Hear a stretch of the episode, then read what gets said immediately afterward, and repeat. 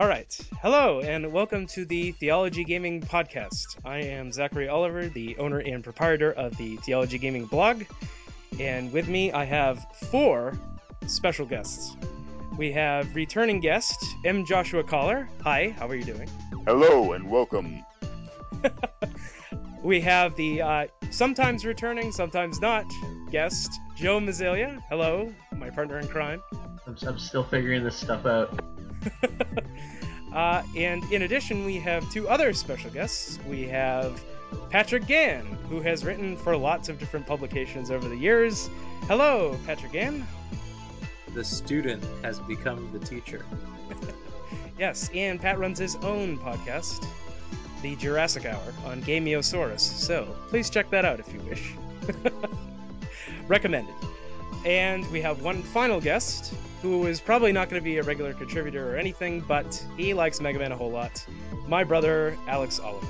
How are you? Uh, hello, and I'm probably the only one being uh, paid a handsome sum by the proprietor of Theology Gaming to be on the podcast. So, yeah, he's a self-proclaimed expert. I figured I'd find him. You know, he was on the street, and I figured it would be okay. He needed a little extra cash. So, I think we're just gonna jump right into this. Um, Alex, what are your thoughts on Mega Man Two? Uh, I think it's a good game. uh, uh, that's and that's one thought. I, I, don't know if I have another one. Oh, well, it will come to me. Uh, okay. I guess I'll just start off. Uh, I think. Yeah, Meg- tell us, tell us what you think. I'll tell you what I think. It was a good misdirect, though. Very good.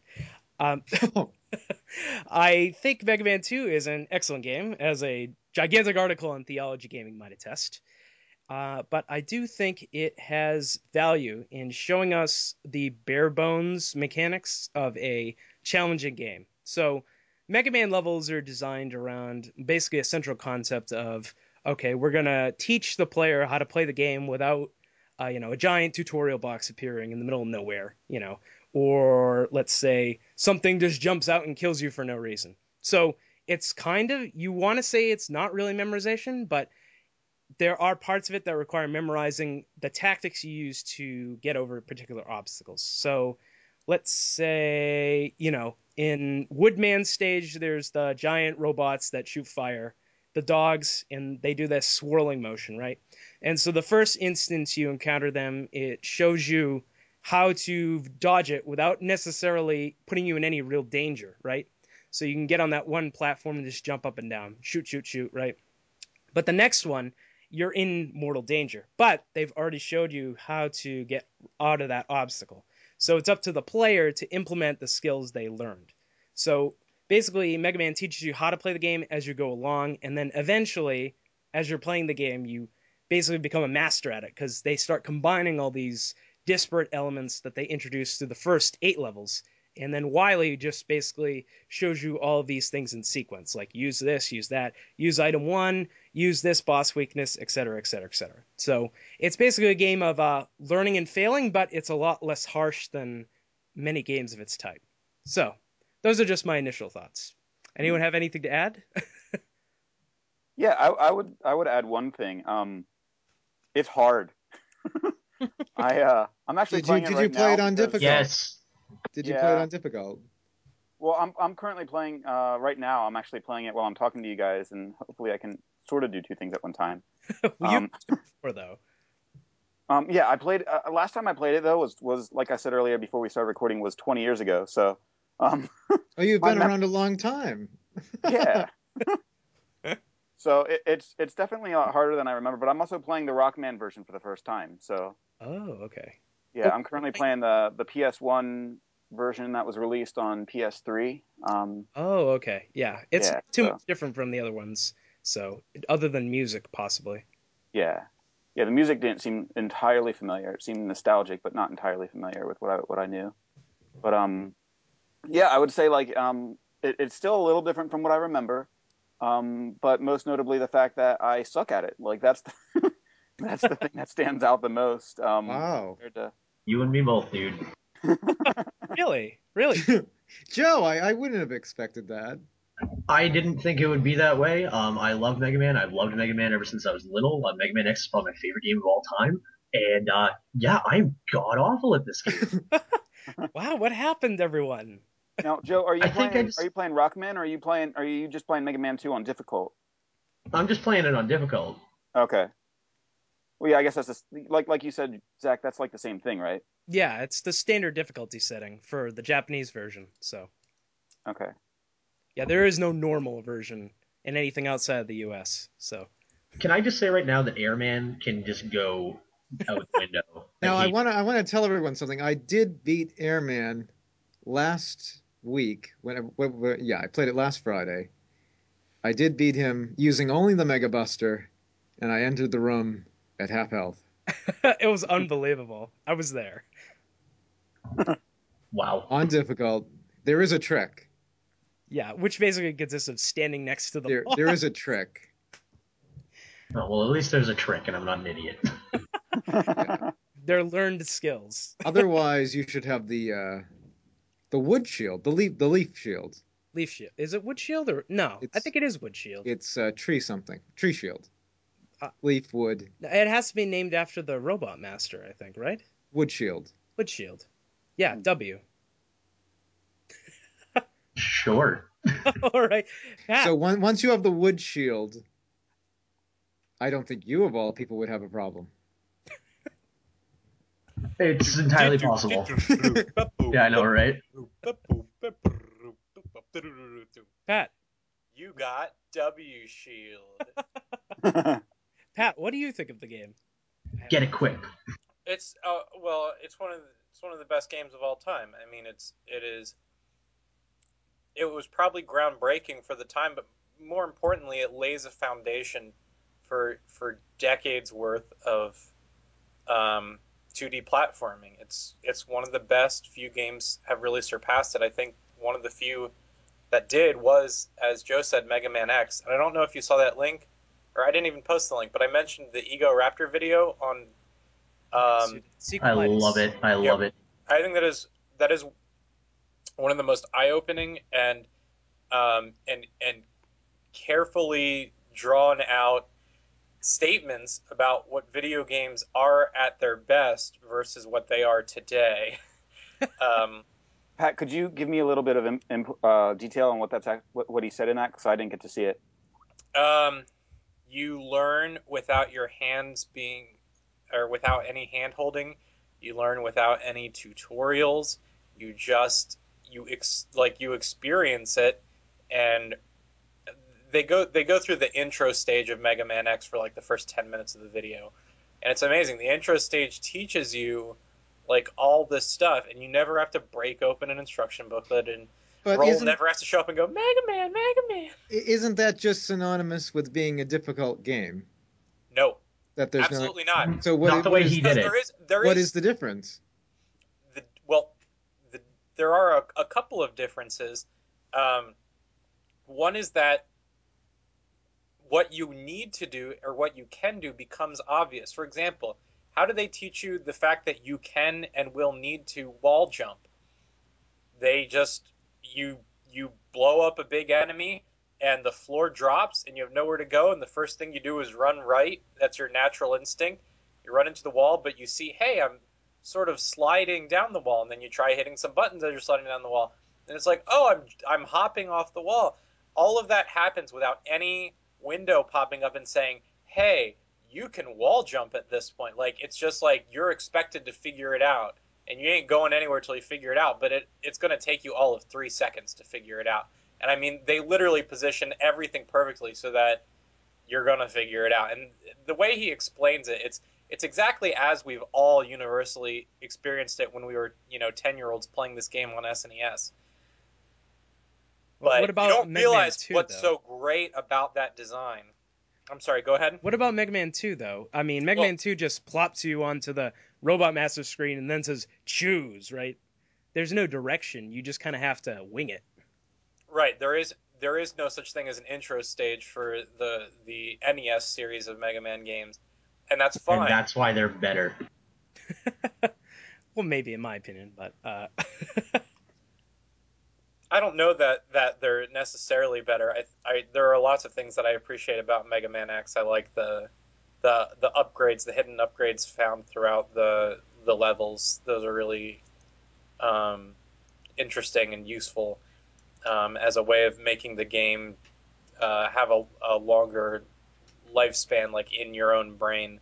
Uh, Mega Man Two is just the I guess it would just be the eight Robot Masters guns, and then what is it? One, two, and three, the different ways to hop around.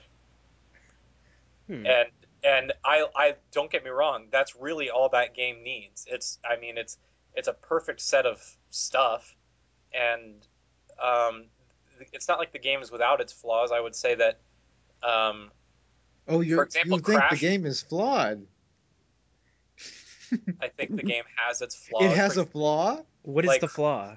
What I could would, the flaw? what could the flaw be? I would say there's some inconsistency in in, in level design and, and the cleverness and the the the teachable moments that happen across levels. Some levels okay. are just better designed than others. I think Crash Man is a little weak. Um, it's a little oh, long. Yes. It's very, um, very weak. Uh, and that, and I don't have a problem per se with vertical levels, though I think again, if you go back to Egoraptor's video, he talks about Elecman from from Mega Man One, and how that was a vertical level and it it didn't work very well. Crashman's a little better, but that that ladder heavy sequence where it's like four screens up of ladders, um, that that can be that tries my patience more hmm. than like almost any other part of that game. I like that stage, and I'll you know, t- I love the music to yeah. that stage, and I love the I love the visuals. I love how it just gets dark and and simple um, after all the like like earlier in that level where it's sort of been crazy. Like you go up the ladder, and now it's just like a bird flies by and poops an egg on you. Um, but isn't I hated that, those birds. But isn't going up the ladder those four screens? I think there are four. That that's the most technically challenging uh, part of the level, especially if you go up the left hand side. So, I mean, aren't they just throwing you into a situation where you have to figure out, with whatever resources you have walking into that level, how you can best negotiate it and uh, get to the end in some decent condition in terms of health without from having a, lost all your perspective, all I your do, lives. I do think the the learning curve there doesn't exist. It just goes. It. I think there's there's a bit of cheap hard in there. There's. Hmm. But that's can, just taking your your idea of the not no tutorial and jumping into the deep end to the extreme. Uh, in... You know what? I actually think that that whole sequence actually promotes using the weapons outside of the context of just as boss weaknesses, right? So if you go into that stage with Metal Blade, right, it's almost a cakewalk because you could just shoot upwards, right? So it's actually kind of teaching you how to use different techniques and different weapons within Unless the context you of play stages. that level first. Well, assuming so, but uh, other weapons also work in the same way. Yeah. So it's possible that you could or you just run up the ladder, or you could do that too. Time it well, take the hits, right? you have to take the hits. I don't think there is a non-weapon way of avoiding every hit. I uh, someone someone show me the run where it happens without tool assists and I'll shut up. But I mean, you fall, and when you fall, you really fall, and uh, that's a lot worse than your horizontal stages where it's like, if I die, it's it's either a pit death or I lost all my life. But when you don't send me back four screens, or even one screen, you just when I'm moving left to right, I am progressing uh, and I may be taking hits along the way, but I'm still moving. But that ladder, man, you can you can go. yeah, but it's a it's a fitting punishment for not having the right way negotiated the level. Well, that's well, that's the difference between vertical and horizontal pro- progression in 2D platformers. So I'll I'll give you that. Maybe I just maybe I just you know I hated ice climbers as a kid. So.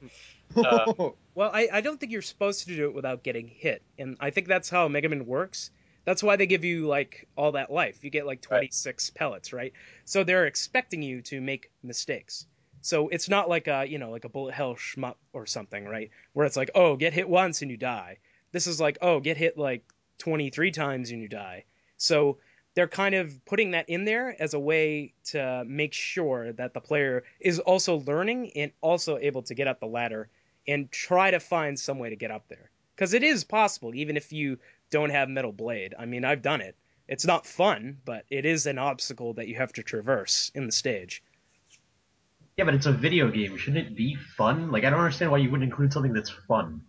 Well, what's your definition of fun then? Um, I don't know. The, I don't just having like increasingly painful experience of just getting it beaten into you does not seem fun to me.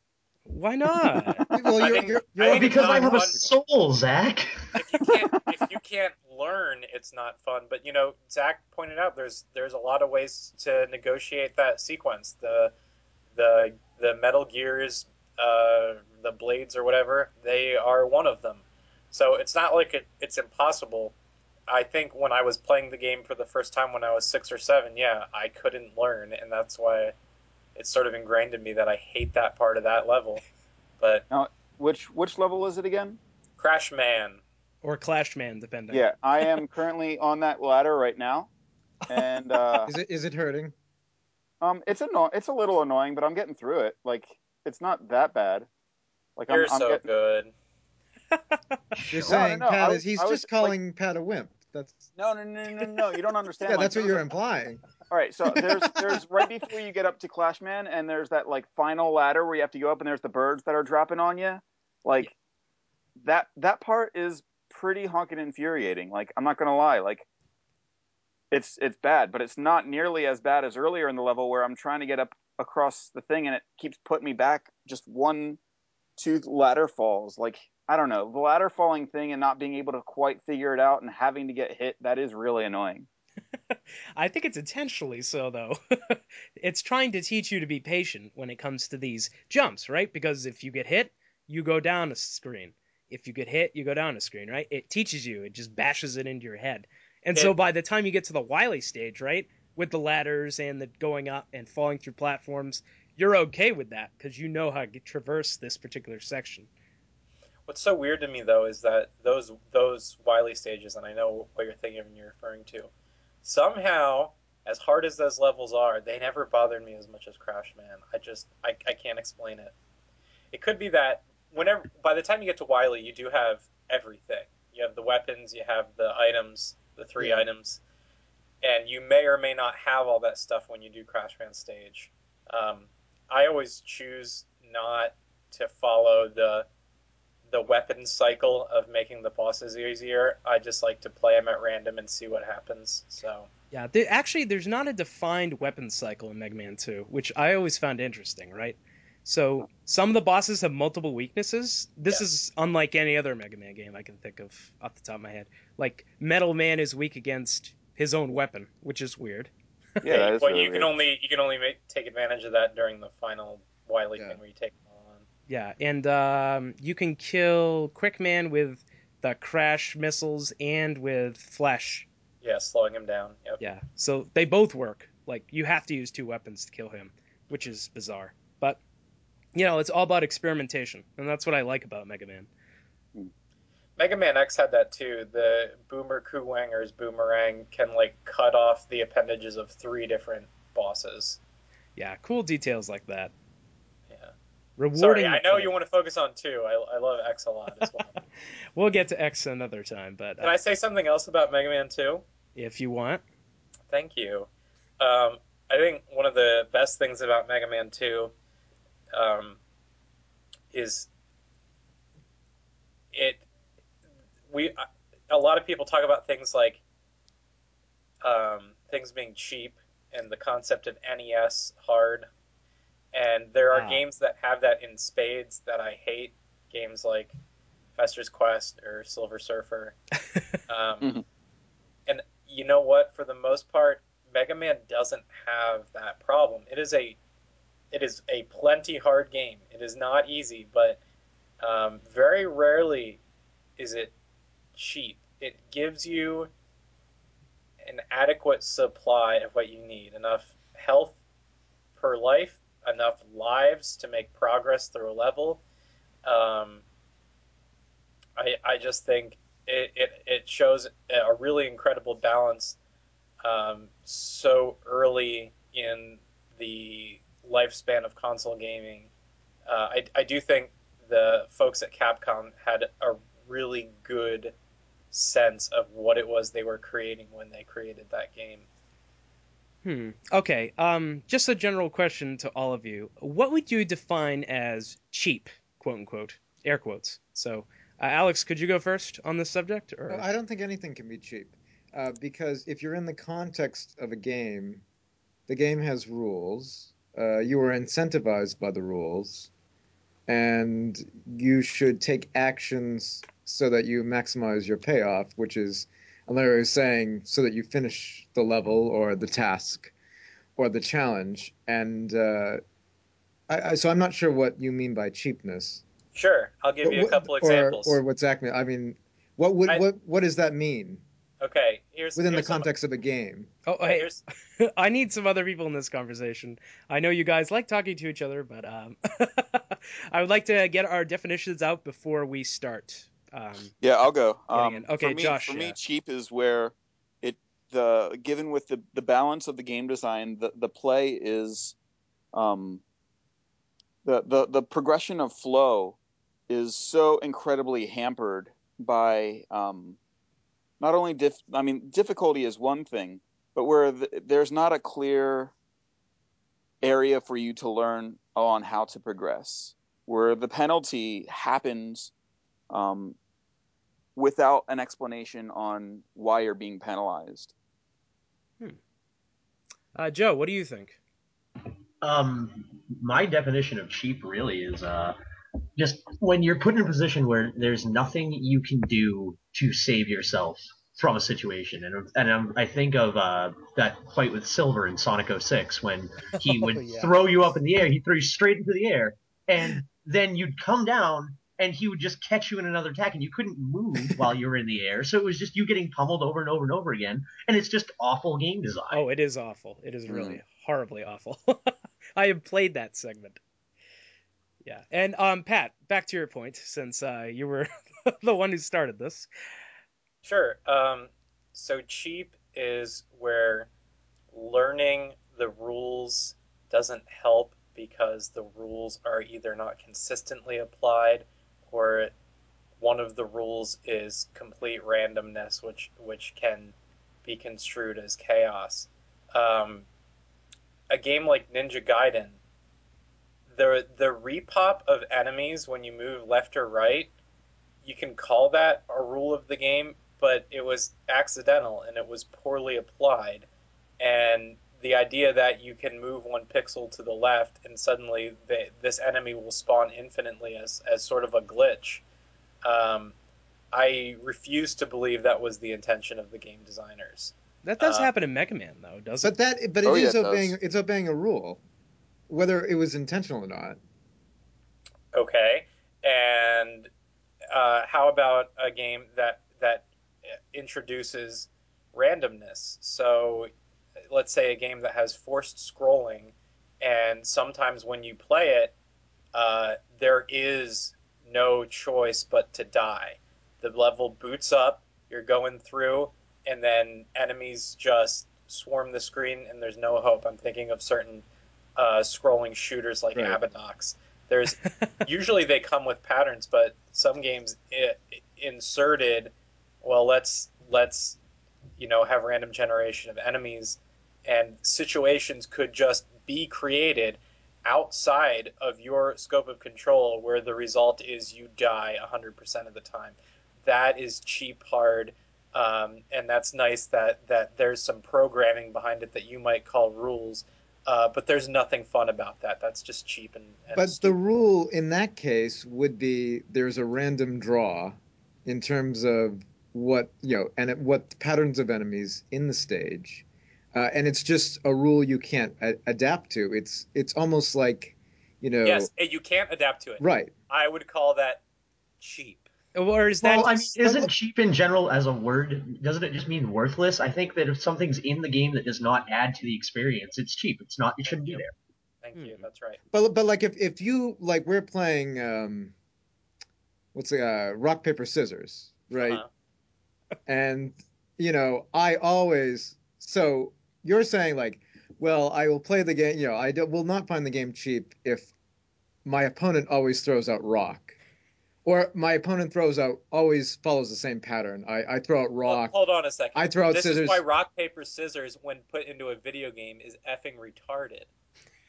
Think well, that may this. be that may be true, but like if I adopt a It random strategy, if I t- if I randomize among the three options against you, um, yeah, we're still all within. That's just I'm I'm adopting a strategy, or the game is adopting a strategy, and we're all following the rules that are you know consistent.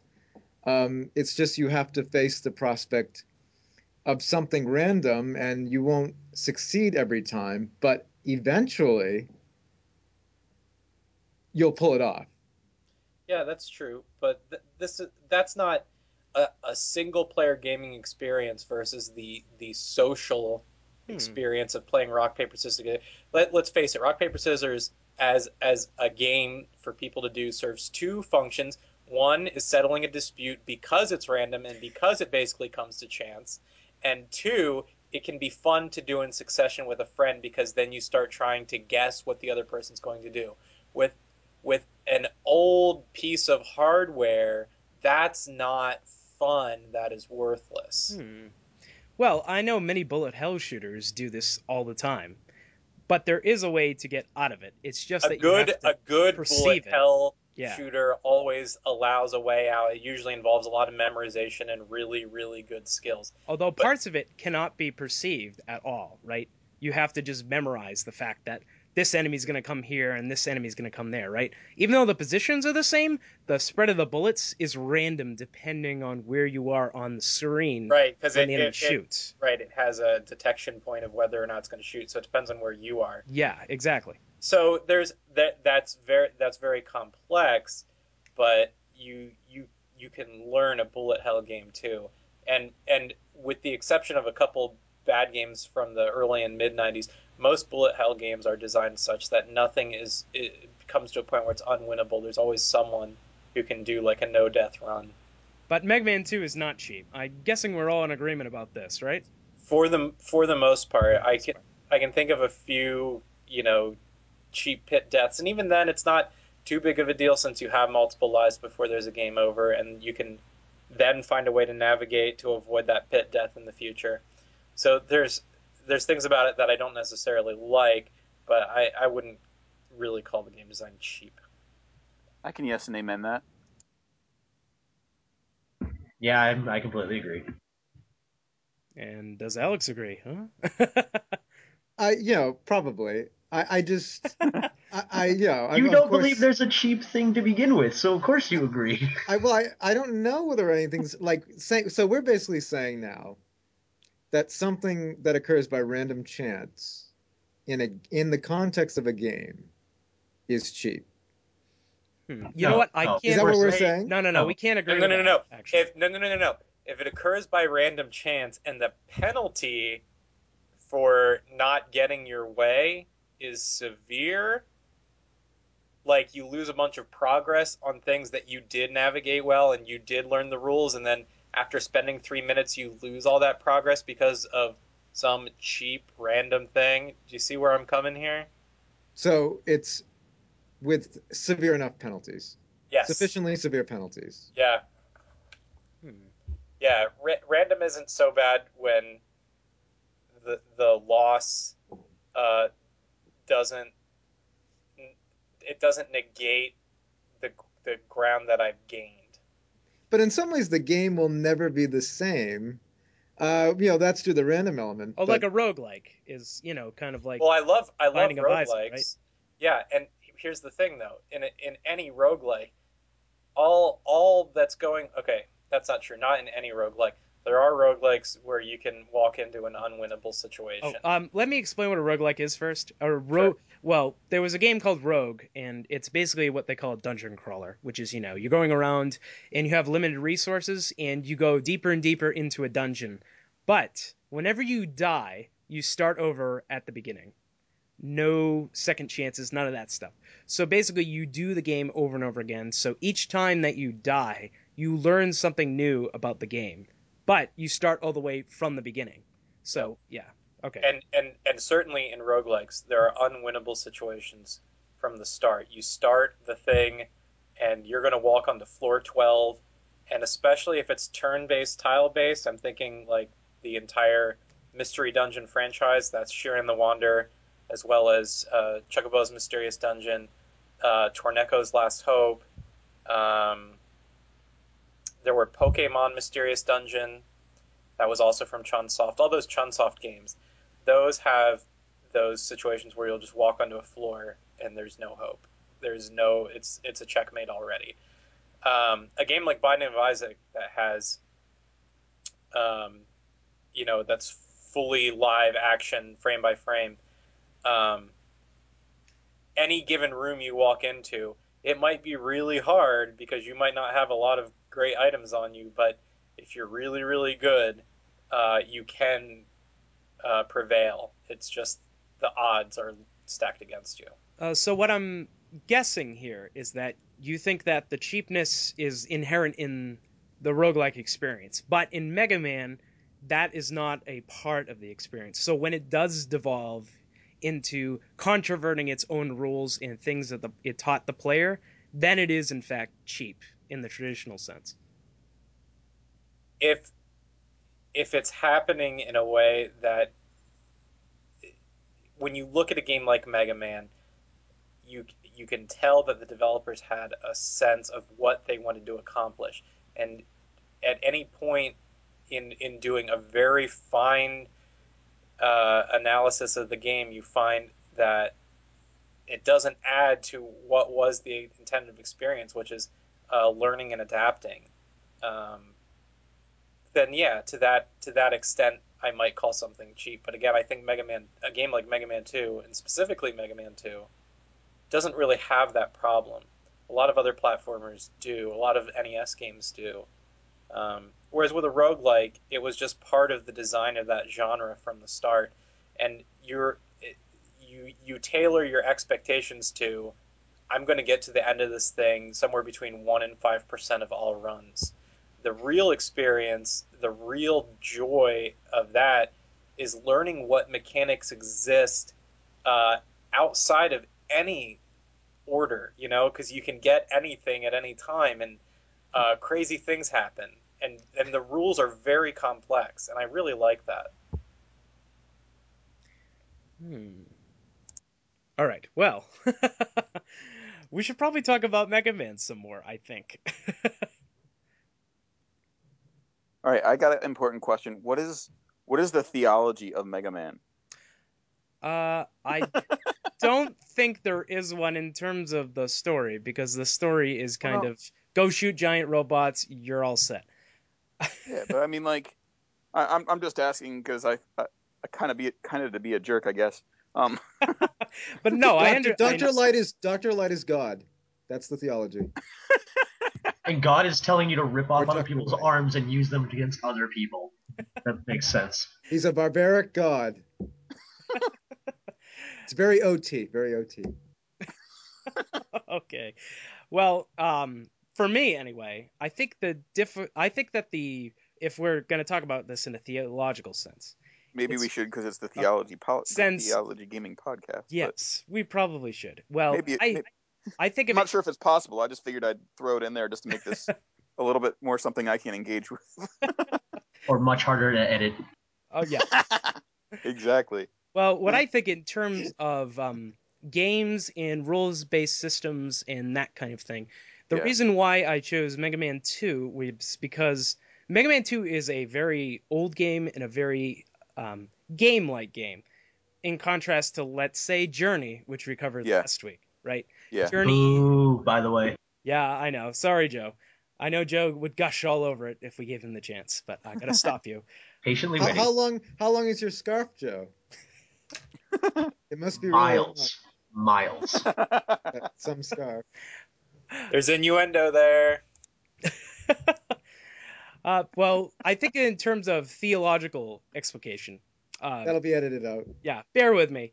Um, Mega, I'm I'm thinking of just uh, rules-based games. Everybody kind of knows that I like games where you have to overcome difficulties, and if you don't overcome said difficulties, the game penalizes Punishes the crap out of you. well, it penalizes you in some respect. Yeah, you know. yeah. I'm. It doesn't matter what way, right? A game should, in some sense, have mechanics and rules, and then force you to learn those rules, and so you can progress.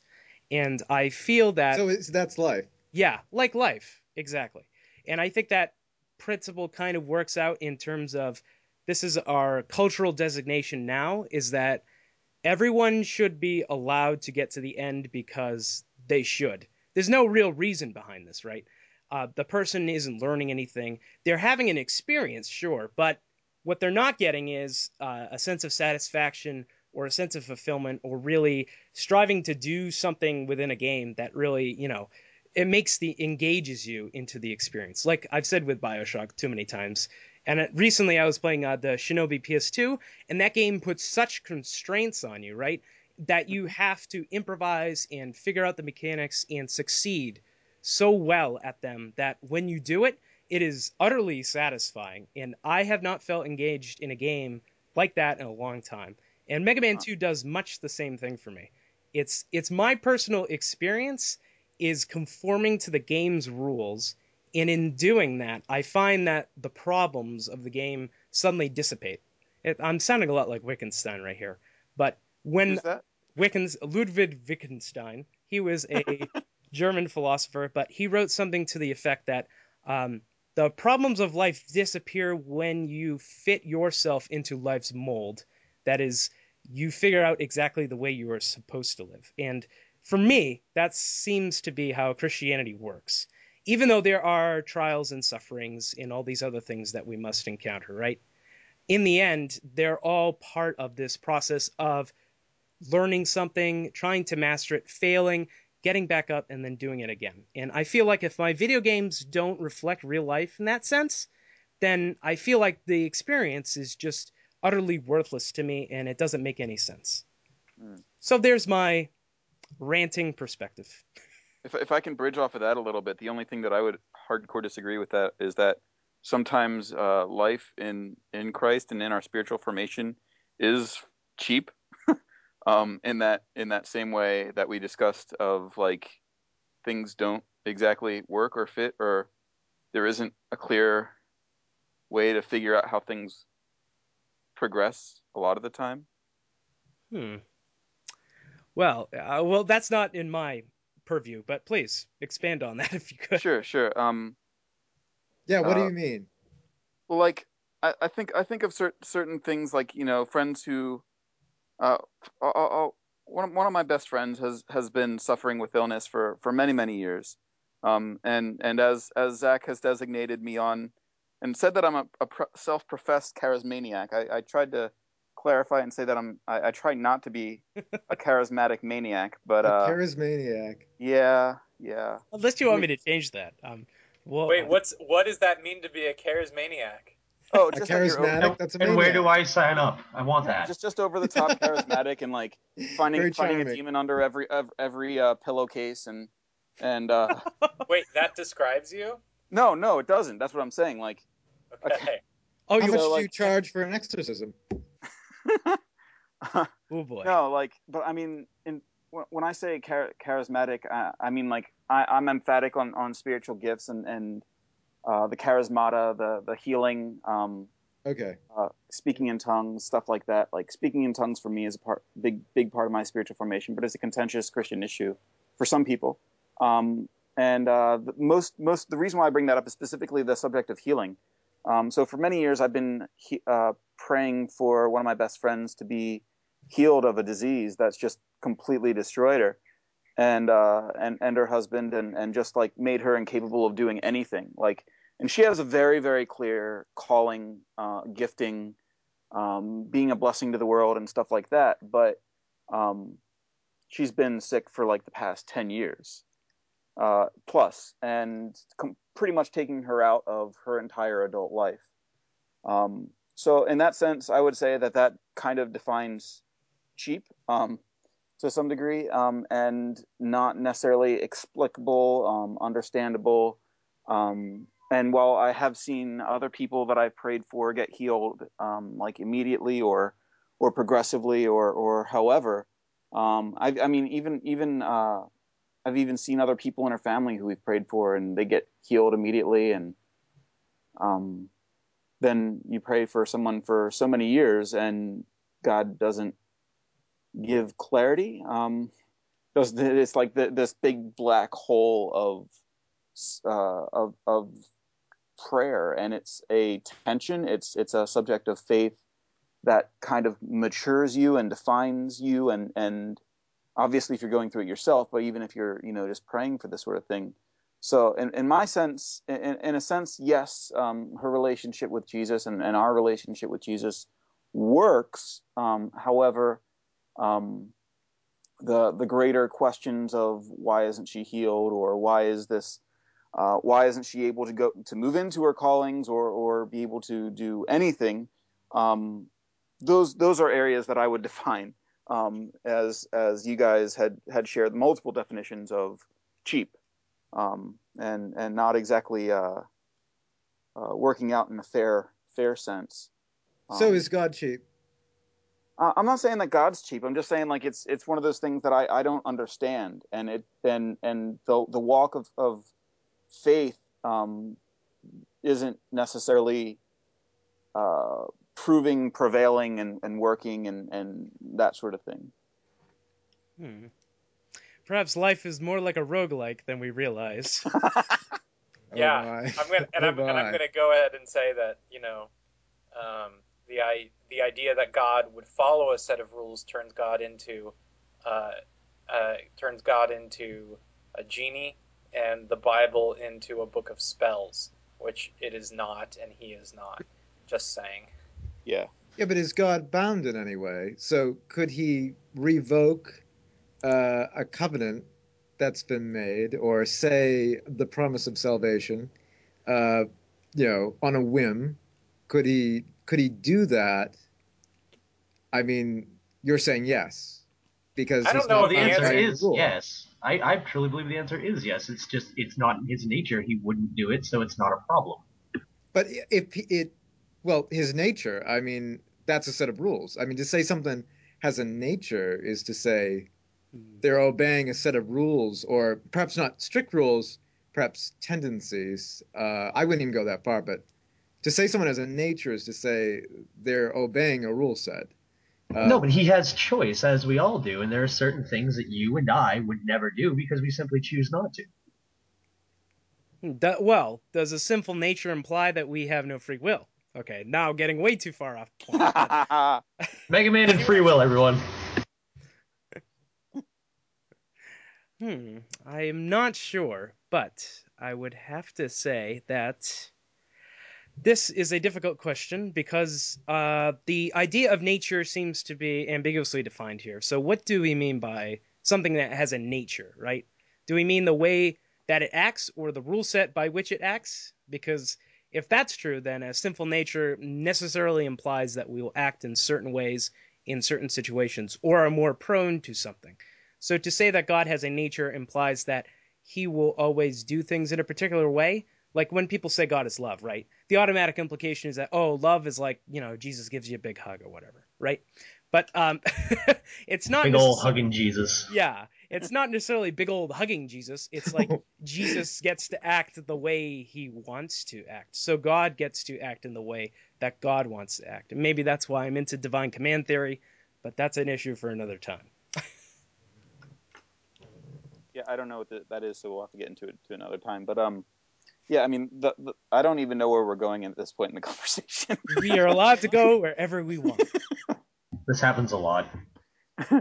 so, oh, all right, all right, all right. So, um, is that do we get to put a cap on the the Mega Man Two subject? No, no, no. We're still talking about Mega Man 2. Okay, okay. we, we are in the context. We are discussing these things in the context Of Mega Man 2. of Mega Man 2. Okay, okay. So that's our pretext. Yeah. So it's giving us a grounding point here for the discussion of rules. Does the world operate on rules? I think that's kind of the question, right? Because I stated earlier that I do think the world is based on definite rules that God established at the beginning of time, right? But um, I'm sure there are disagreements with this, right? Yeah, I mean, I mean, I mean for the, for me, this is a kind of a yes and no kind of thing. Like there are obviously defined rules of gravity. Um, the the you know if our heart is beating, then we're alive. You know the the fun- the functions of nature therein, and and like Alex rightly pointed out, the subject of God's covenants, which He has bound Himself to stick to. Um, but there are other areas that are obviously gray areas, things where nature is not predefined, and that there is, uh, as as we've been calling it, the roguelike factor. Um, Or from our perspective, it's the roguelike factor. yeah, yeah, Yeah. yeah, To make that a little clearer. yeah. Um, but uh, to to kind of hopefully tie in Alex's point of God um, defining being set to covenant and and also in my agreement with with Pat about God not being a genie. Um, God definitely has you know covenants and, and, and guidelines and things along those lines. But bring, bringing that back to um, struggles in our faith and things that we don't understand, like you know, there's many parts in in the the Gospels and and the the Acts of the Apostles where it says, and, and in the Book of James where it says, if you pray for healing. Um, a person, you know, and in, in, in Jesus' name, you know, a person will be healed and stuff like that um, specifically in the tail end of James, James 5 says, uh, bring a person before the elders and prayer of a righteous man avails much, stuff like that. Um, while it does say that, um, there is not a, a, an overt, clear promise that when a person is prayed for that they are healed, or every time that a Christian would pray for a sick person, uh, they would be healed. And there's many diverging different theories on on why that is, or why that isn't the lack of faith, and the many uh, ver- other ver- various things. Um, but uh, the biggest, I guess, that is one of those for me. That's a defining roguelike random characteristic, which is, at times does feel, you know, when, when it's when we pray in, in Jesus' name and someone is healed, it's like yay, and then when they don't, it's like, man, I don't like roguelikes. If this could be more like Mega Man Two, Any thoughts? Well, I mean, if, if if they were always healed, I mean, there would really be no room for any kind of faith, and it would almost be like, you know, I, I put in the coin to God, and then out comes the candy bar without fail, and then I waltz through life with no struggle, and um, you know, my spiritual condition basically remains the same because I'm getting everything I want there's there's a difference between praying praying for someone else to be healed and getting what you want. I mean, isn't that what you want, though? Yeah, he's right. You will when- them- At what you point did you healed. not want them to be healed? Yeah. Hmm. That is I mean, you want it. Yeah, well, You might everybody even wants what want they it pray more for. than the other person. Sometimes I only kind of want what I what I pray for. Like if I pray for self control in terms of like buying stuff on Steam. I'm not sure I really want that. So I know I'm very apt. supposed to want that. Or maybe maybe it's just the divisive will. Uh, you will. You're saying in your mind that you want something, but you don't actually want it. Because you know, like you're you're putting yourself in a, a state where you're going, okay, I want to be a better person, and then you go and do exactly what you were going to do anyway. Well, so, the answer Yeah. in that case is no. Yeah. No, you really don't want to be a better person. no, you, wouldn't. want. Well, you like the on. idea of being a better person, but you don't want to be a better person because it requires a lot to change yourself to change yourself and to be a better person. So you may not really want. You like the idea of being, a better, person, but you don't really want to be that person because then you'd have to do X or Y. Well, you or, might no, you might you might still really want it, but not have the willpower to get there.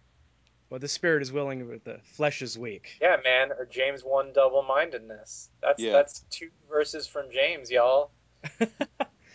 High five. a very enigmatic book. Isn't it though? I don't even know what enigmatic means. Five chapters. Weird stuff. Weird analogies. And of course, the big controversy uh, salvation by works rather than faith, trotted out in the middle, Yeah, Luther didn't like that book much.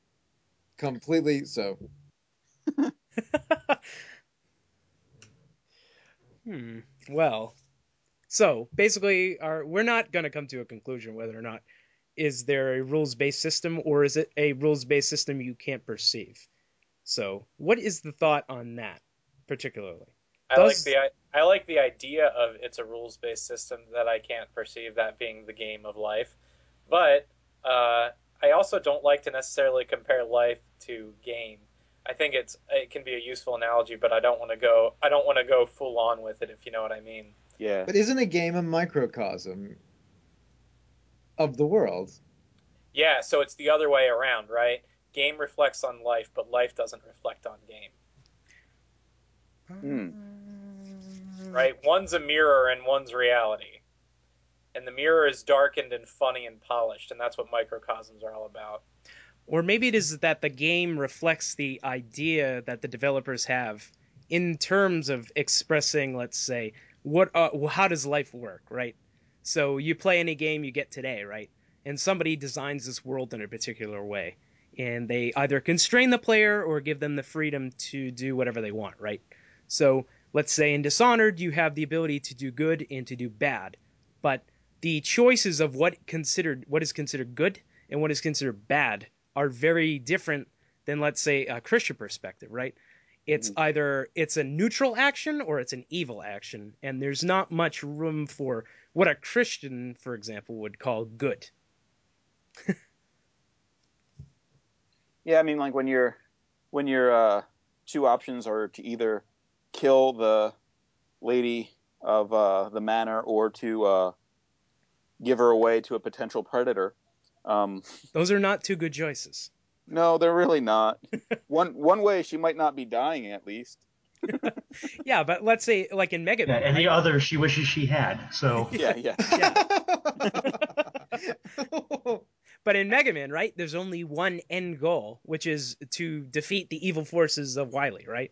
Yeah. You're on a predetermined course to that path. So the developer's perspective is uh, you're the paragon of righteousness and you're doing all the good things to Right. beat the evil. And perhaps I have a particular inclination to those kind of narratives Yeah. just by virtue of being a Christian person, you know, because Yeah. Tolkien always says things to the effect that the things that we create kind of reflect our worldview. So they're like he calls them subcreations. So when we subcreate, that subcreation is going to reflect our worldview, and in terms of the Christian worldview, right? That's what it should reflect, and I think that's why I'm drawn more to video games making me good and everything else bad, so I can, you know, defeat the evil forces. Perhaps that's just me, though. Yeah, so you like to play games that are self-righteous. Not necessarily self-righteous. know, I'm, I'm just teasing. I'm... That was nice. Good work, Josh. boom. Well, well, you know, self-righteous defines that you're playing as what has you have already been defined as righteous. Well, we Um, could go with protagonist righteous, not necessarily self righteous. That's that's Because I'm not Mega Man, even if I'm controlling him. Yeah, because he's a character in the world in the Yep. game world, and you're just you playing Mega Man. Um, yeah, unless there are a few games that, that try to break that fourth wall and let you be protagonists, and uh, some have failed miserably and some have failed spectacularly. Uh, I don't know that any have really succeeded. have, you, have you pl- have you played uh, Perspective? no. What is this? Perspective is uh, a game that, that was made by a bunch of students at DigiPen, Oh, The- I remember this. the game design college in in uh, Vancouver, I believe. Actually, I think it's in uh. I forget. It's it's in the west coast, um, northwest coast. And uh, the the game's design is that you see a. Uh, it starts out and it looks like an old school 1982 era um, arcade game, or you actually look a lot like Mega Man, only you have a TV screen for a head. Um, your character does, and as you progress and make it to this the glowing, whirling goal, suddenly um, the third dimension is opened up to you, and as soon as you get to the goal one more time, it backs up, and suddenly you're you realize that you're a person playing this game in an arcade, and you're also controlling the character. So if you click once, suddenly you can move the the character off of the arcade game into the arcade game room walls, and you're controlling him on on a uh, 2D plane. But when you click, you can move in the first person perspective. So ultimately, it's it's a, a game about you playing as a person in an arcade who's controlling a character who's going in and out of games. uh, progressively opening up an even larger arcade and might actually all be taking place inside of another arcade game. Yeah, and that's interesting, but in some sense, that's that's not too much more than like a, a Mary Shelley Frankenstein frame novel kind of deal. Oh, You're gonna have to very explain well, very me. I don't know well done. Very well done. Wow, swish, man, swish. I, wow. I'm just, I don't know. I'm just. You have I'm talking out astounded my us with your literary metaphor. Yeah, but no, And that's. she was I mean, only that's the equivalent of a when frame novel. wrote You're you're you're, st- you're stepping out a level or two, but it's it's still all within the realm of that game. It might remind me of times that I've walked into an arcade and played arcade games, but it's yeah. For, to, for it to be me, I have to be able to exert all the choices I would want, unless the developer either came up with a uh, an engine that allows me to to very quickly and freely flex my will or predicted everything that I would ever want to do and programmed that in specifically, Oh, then we good have a problem. So Minecraft. Y- Yeah, you know, I don't know. Um, can you sleep with people in Minecraft? You can sleep next to people with Minecraft. Yeah, see, if someone was like, I would do that other block shaped person, that's not happening. And I, I know that's a very that's a very crass example. Yeah, that's pretty there's pl- bold. But there are plenty of things that you can't do in Minecraft. So I don't. You can you build uh like airships? Can you fly? I don't um, think so. I'm not sure. I mean, I have seen someone build a working scientific calculator, so I'm That's pretty sure. impressive. Yeah, And a- I'm pretty and a- sure e- everything is possible. In and a I can, fountain of cats. yeah, well, yeah, but like I'm not A even kidding. working scientific. A, a working. We're talking. It had graphing functions. Like it worked. Minecraft. Ah. That's kind of impressive. okay, you know, Minecraft's interesting, but I think that Minecraft isn't so much a game as it is a tool for people to express themselves creatively. How is Minecraft not a game? It's like not the a quintessential game. That is not a game. There's no. I, I don't understand. Yeah, I'm with. I'm with Zach. Um, what there? I mean, what's the point? Is like shouting from the walls the whole time. I mean, it's fun. Well, it's it's well, I mean, but you're, it's two different aspects, though, because I mean, you have the part where it's just pure creativity, you can do whatever you want, but there is also like a leveling up system. There's a crafting system. There's an end boss. Like, how can you say it's not What? a game? There's an end boss in Minecraft? Yeah, What is it? it's the Ender Dragon.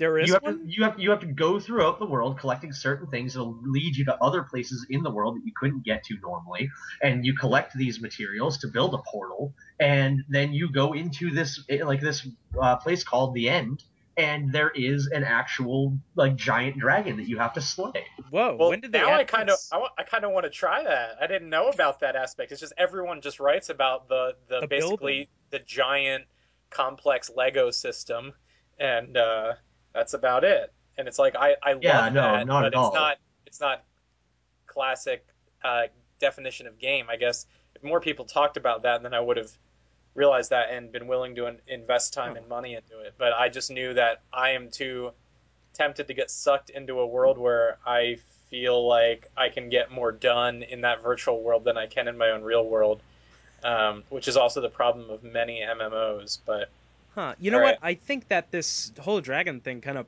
points to a different problem, right? Is that people who cover games in the, you know the media, right, are not looking at games as these rules-based systems at all, with objectives or anything.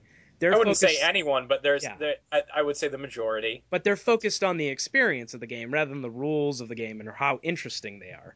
And perhaps that's most exemplified by the PlayStation 4 press conference, which was a bunch of cinematic trailers Yeah. with absolutely zero display of what are the rules of said games and how are they interesting and how will this new machine make them more effective. So you mean games. exactly what happened with um, the PlayStation 3? Yeah, pretty much. yeah, definitely. Um, Yeah, I like I like the part in the conference where they said, "You want to play games? We're gonna get show you. Know, it's we're gonna make sure it's all about the games." And then it wasn't And then it wasn't. a- at all. There were no games to show.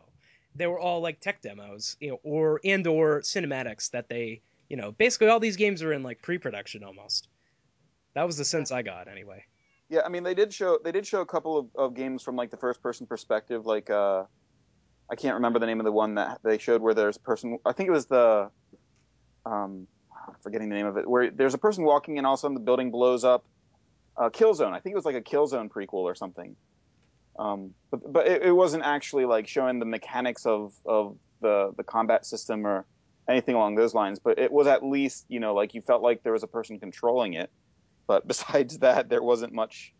Um, Yeah, it, the the problem I think is that none of those games show any advance probably over Mega Man 2, other than in terms of difficulty, complexity, and all that kind of thing, right? Well, I think for me, I mean, like I, I can I can understand that, but um, for me, who you know, I, I'm not entirely sold that I I, I I'm not thinking that I'm still going to play Mega Man 2. Honestly, after you know we talk about it. Why? it's excellent. It's so good. Yeah.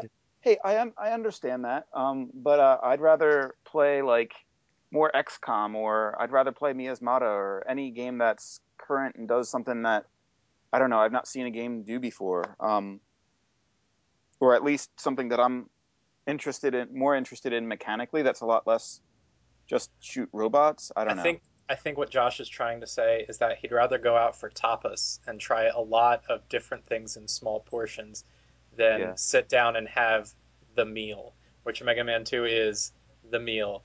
And and yeah, and, and at, the, at the the PlayStation 4 press conference, there was there was a lot of things where they were giving like they were setting up and showing like a serving of different things where you could try a lot of tapas.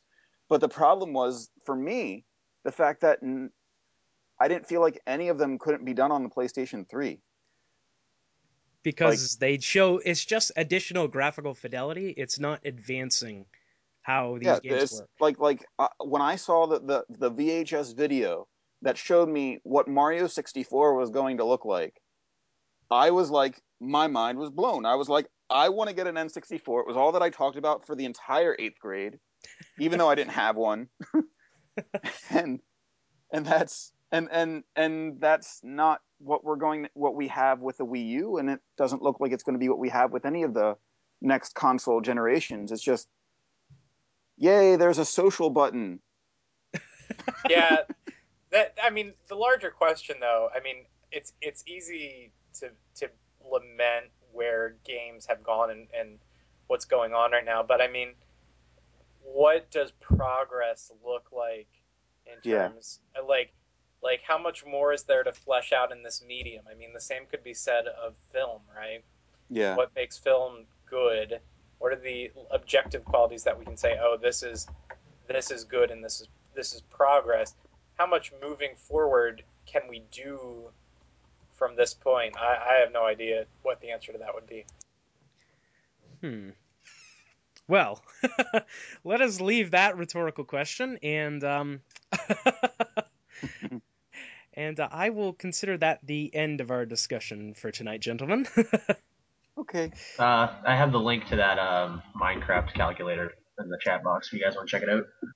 oh, and we'll put that in the um, the post when this goes up. So anybody who is listening to this, it will be there. Also, the the game that I mentioned, Perspective, it's a free game. Uh, you can just get it at seewithperspective.com. It's uh, definitely worth playing. All right, and Minecraft costs money, as far as I know. Yes, it does. Okay. And I still think it's worth it. All right. So, uh, thank you for joining us. I'm going to go an overview of these people. Uh, I'm Joshua Cauller. You can find him at lovesubverts.com or at Game Church, where he writes frequently. Much more frequently than at Theology Gaming, but I will forgive you. uh, Pat, you can find him at a number of places. His older writings can be found at rpgfan.com. Uh, you can also see him write at Original Sound Version, which is a blog covering nerdy music, which also includes uh, video games, uh, Japanese music, that kind of thing. Anything else you want to add to that, Pat? Oh, there's also Gamesource.com Yes, and and your trying, podcast. And the Jurassic Hour podcast. Uh, I'm also trying to write more on the Theology Gaming blog, and I have one article up on Game Church, and I think I have one up on The Escapist that I'm very proud of that I like to talk about a lot. It's about my son. Oh yeah, yeah, it's a good article. we'll put that. We'll put a link to that. I like that. And Joe, where are you found? Um, usually at home or in a car. That's about it. Facebook, perhaps. Facebook, Um, or uh, on here. yeah, or on this. Um, uh, you can find me now, right here. Joe is playing my copy of NieR, or maybe not. I don't know. No, I'm uh, I'm playing it. I All believe what you meant to say is you're loving it. Yeah, that's what you mean to say. Yeah, yeah, totally. I, I, I have I have it sitting right in front of me, and I haven't touched it in the past three weeks. I try not to look at it. And uh, Alex, um, I'm not going to tell anything about him other than the fact that he likes political science, and that's all you're going to get I'm a out. political scientist, a professional political, Political scientist. He is desired all around the world for his advanced papers, which I will not cite the name of because I don't know, and none of us could read them anyway. No. So, Well, some. Amen. All right. Well, thank you all for joining me. This has been a interesting discussion, I have to say. and uh, we will see you next time. So, sayonara. Bye.